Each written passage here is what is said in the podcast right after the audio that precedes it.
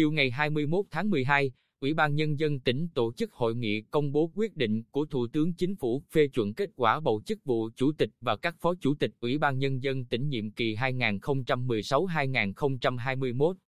Bí thư tỉnh ủy Chủ tịch Hội đồng Nhân dân tỉnh Hồ Quốc Dũng chủ trì hội nghị.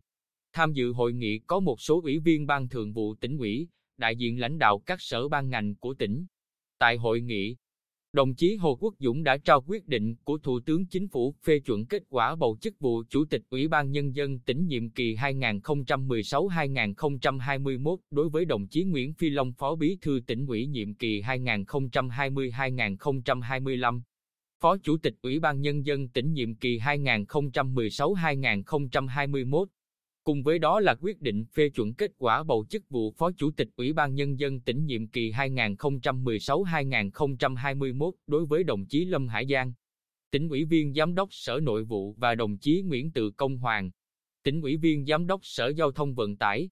Cũng tại hội nghị, trưởng ban tổ chức tỉnh ủy Nguyễn Giờ công bố quyết định của ban thường vụ tỉnh ủy chỉ định đồng chí Nguyễn Phi Long giữ chức vụ bí thư ban cán sự đảng ủy ban nhân dân tỉnh nhiệm kỳ 2020-2025.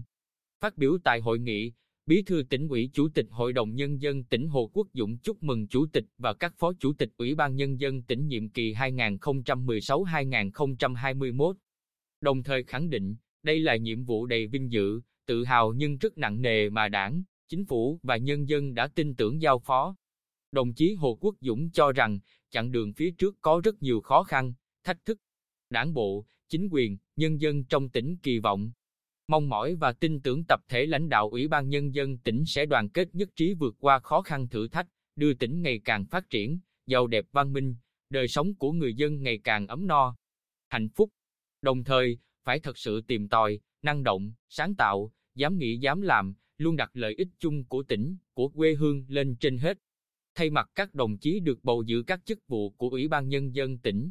Chủ tịch Ủy ban Nhân dân tỉnh Nguyễn Phi Long khẳng định tập thể lãnh đạo Ủy ban Nhân dân tỉnh sẽ đoàn kết, chung sức và đồng lòng để hoàn thành tốt nhiệm vụ được giao, góp phần triển khai có hiệu quả chương trình phát triển kinh tế xã hội 5 năm đến. Chủ tịch Ủy ban Nhân dân tỉnh cũng mong muốn lãnh đạo các sở, ngành và địa phương hợp tác, chia sẻ, trợ lực, cùng lãnh đạo Ủy ban Nhân dân tỉnh trong quá trình thực thi nhiệm vụ,